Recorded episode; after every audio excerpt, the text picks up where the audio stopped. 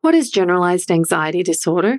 Is it an anxious temperament or is it a symptom of another mental illness, such as depression? Or is it a valid disorder on its own caused by a buildup of sexual tension?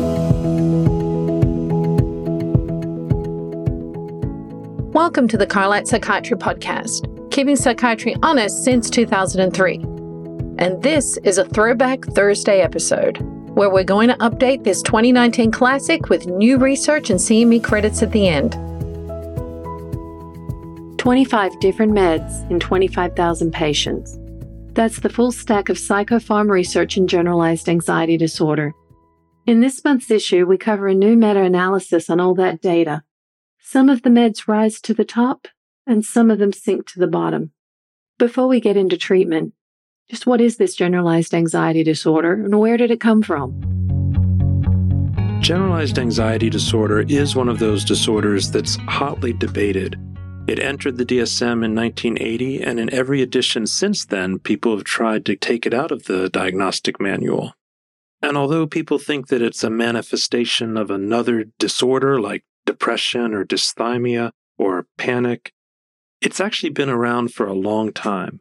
It was known to the ancient Greeks, who called it vain fear. Aristotle wrote of it, describing a man who by nature is apt to fear everything, even the squeak of a mouse. Fast forward to 1869, and physicians had a new word for this condition pantophobia, meaning fear of everything. Who put the pan in pantophobia? Pan means all, Pantophobia means fear of all things. Panic comes from a different Pan, the great god of Pan. No, he's not the god of Pan. He is Pan. Right, Pan, the god of all things wild. Because in ancient times, people would panic when they heard wild animal sounds outside their village at night. And in ancient times, that kind of anxiety would have been normal because it was a wise guide. It protected people from real dangers in the wilderness. Now, it might be that we have so many anxiety disorders today because we still have that biological guide, that instinct within us, but we don't have as many real dangers in the world to direct it toward. So we direct it in random places at uncontrollable worries and random phobias. And even though we don't face as many attacks from wild animals in today's world, this ancient instinct can still be a wise guide in modern life, even on Wall Street. Stockbrokers are more successful when they are better able to feel the anxiety in their bodies. In 2016, researchers at the University of Cambridge measured how well stockbrokers could feel their own levels of anxiety, such as racing heart, stomach pain, and muscle tension. They then followed them through a volatile period of intense, rapid trading, and the ones who were more in touch with their gut feelings made more money. Research like that tells us that we really don't want to kill anxiety or dampen it down to where we can't feel it at all. It can be a helpful guide. Anxiety disorders are not really so much about the presence of anxiety, but the presence of a phobic reaction either to something that the patient is afraid of outside, like snakes or tunnels, or to their own thoughts or their own experiences, as in PTSD or generalized anxiety disorder. So, a patient with an anxiety disorder often has an urgent, desperate need to get rid of the anxiety entirely right now. And that's not what we want to do at all. We want to tell them what recovery looks like, that during recovery, they'll still have anxiety, they'll just be able to use it more as a helpful guide instead of circling around it in a phobic, anxious state. Back to our history.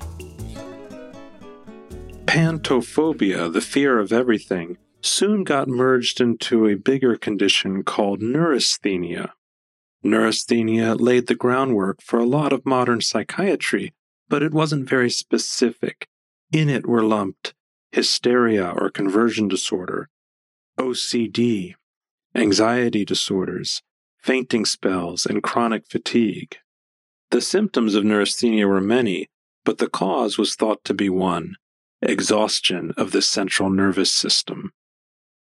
Neurasthenia was treated by neurologists, and one neurologist who was drawn into its orbit was Sigmund Freud. In 1895, Freud became the first physician to parse out a particular diagnosis from this neurasthenia category. And in doing so, he set into motion what we now understand as generalized anxiety disorder. Freud called it anxiety neurosis. He thought that the key symptom of anxiety neurosis was anxious expectation.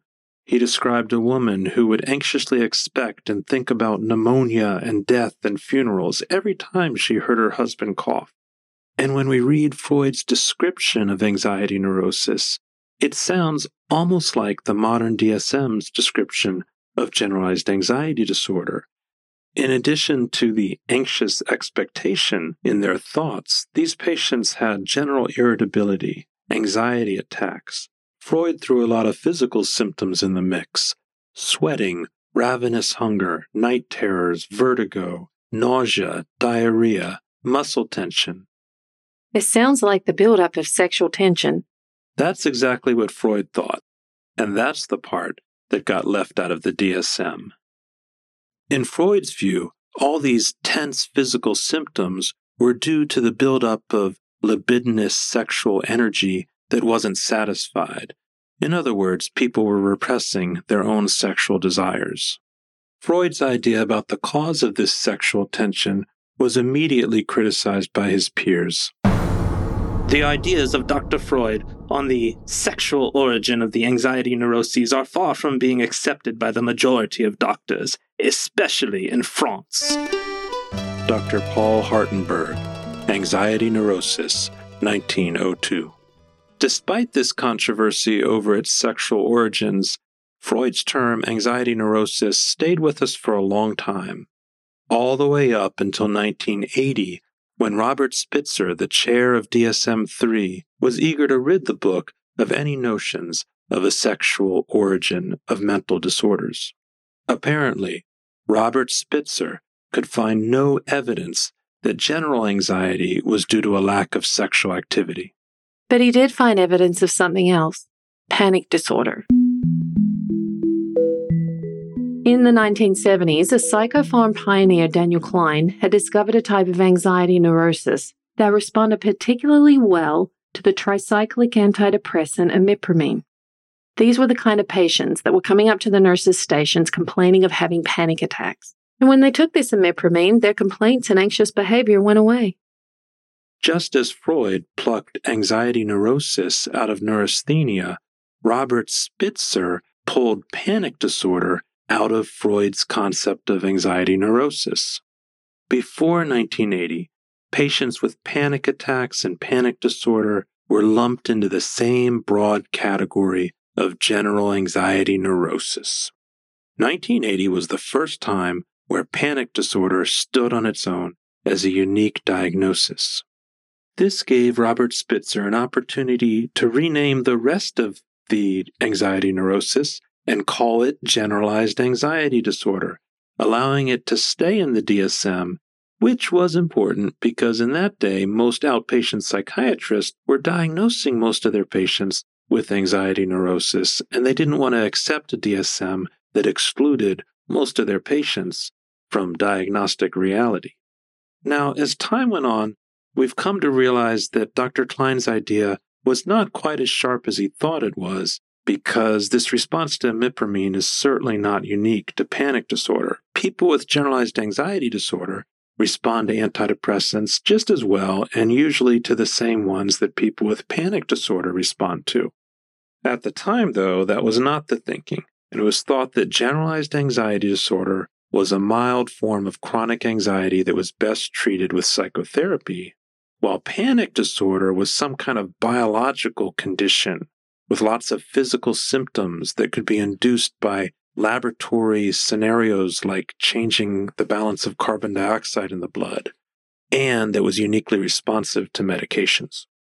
But even Freud had a hint of that all along. In his early paper, he viewed panic attack as a biological response that was not necessarily related to sexual conflict.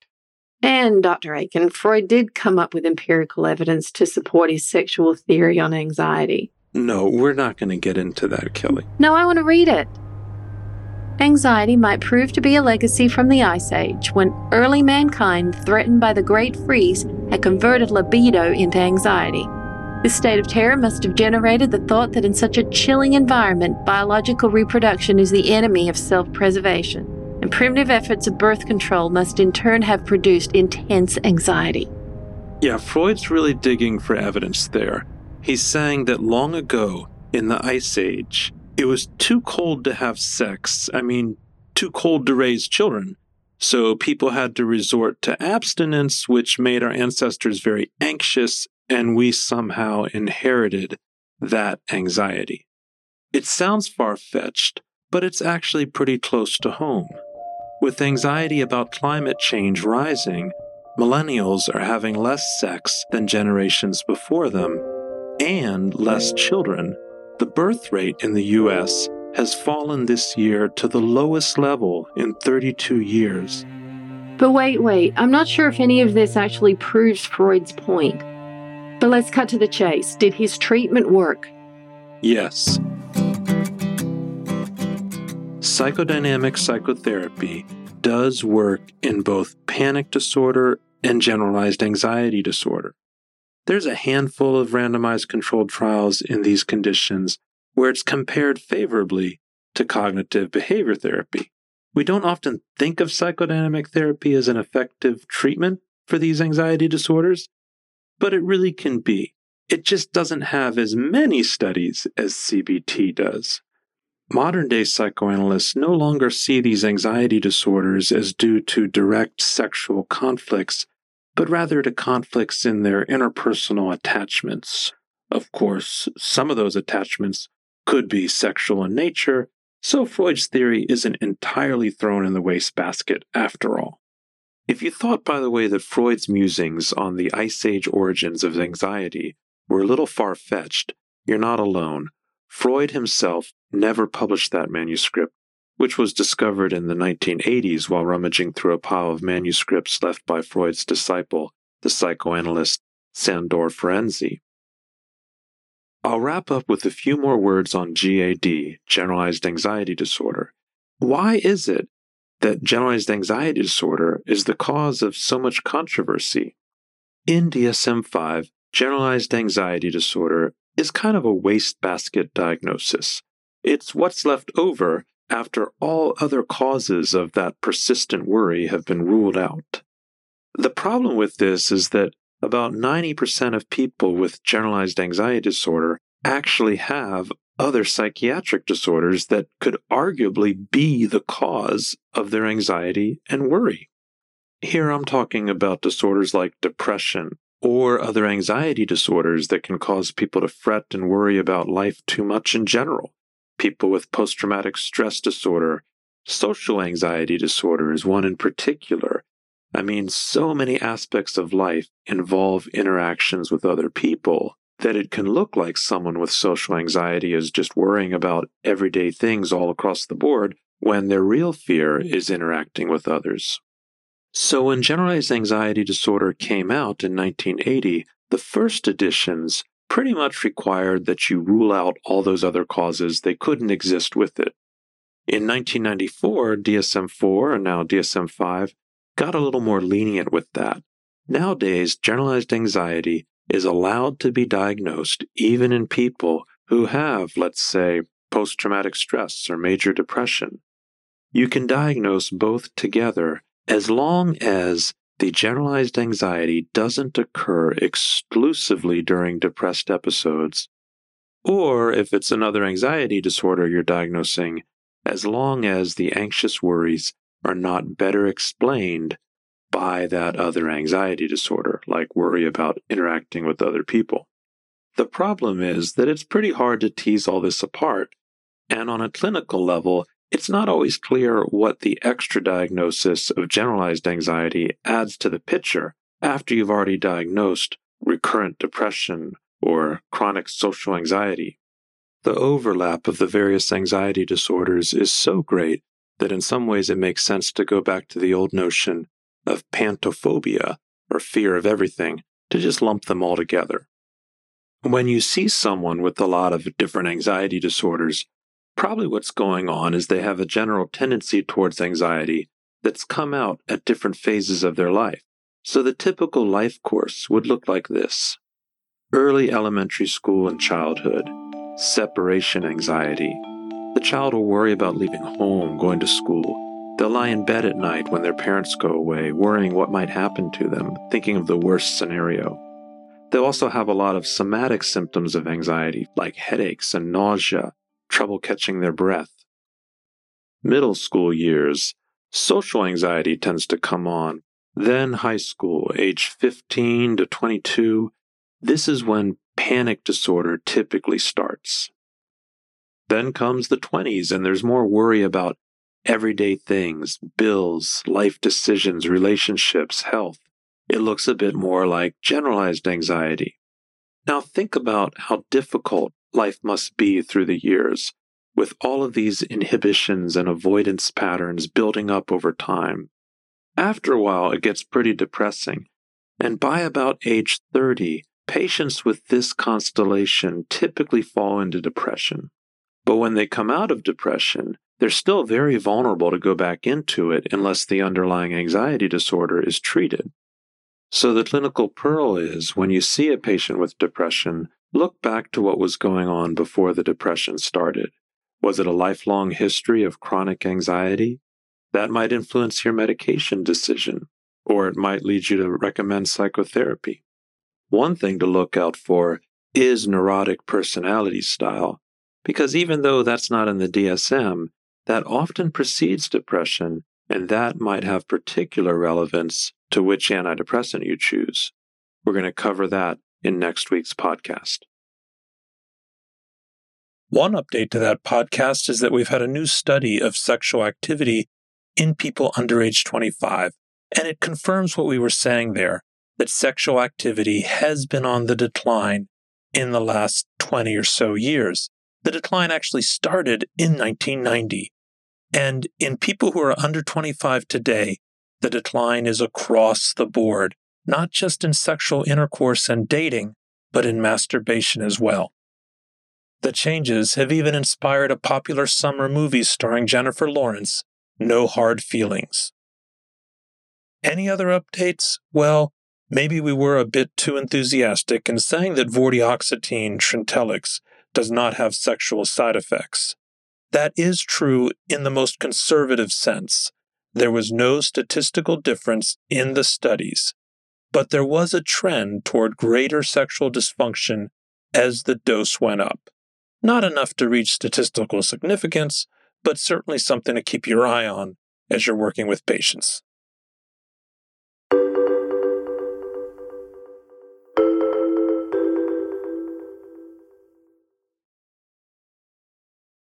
So go on and get your CME for this podcast through the link in the show notes. And here's a preview of the question What happened to the anxiety neurosis category in DSM 3? A. It was removed entirely. B. It was replaced with generalized anxiety disorder and panic disorder. C. It was replaced with neurotic temperament. D. It was lumped into anxious depression.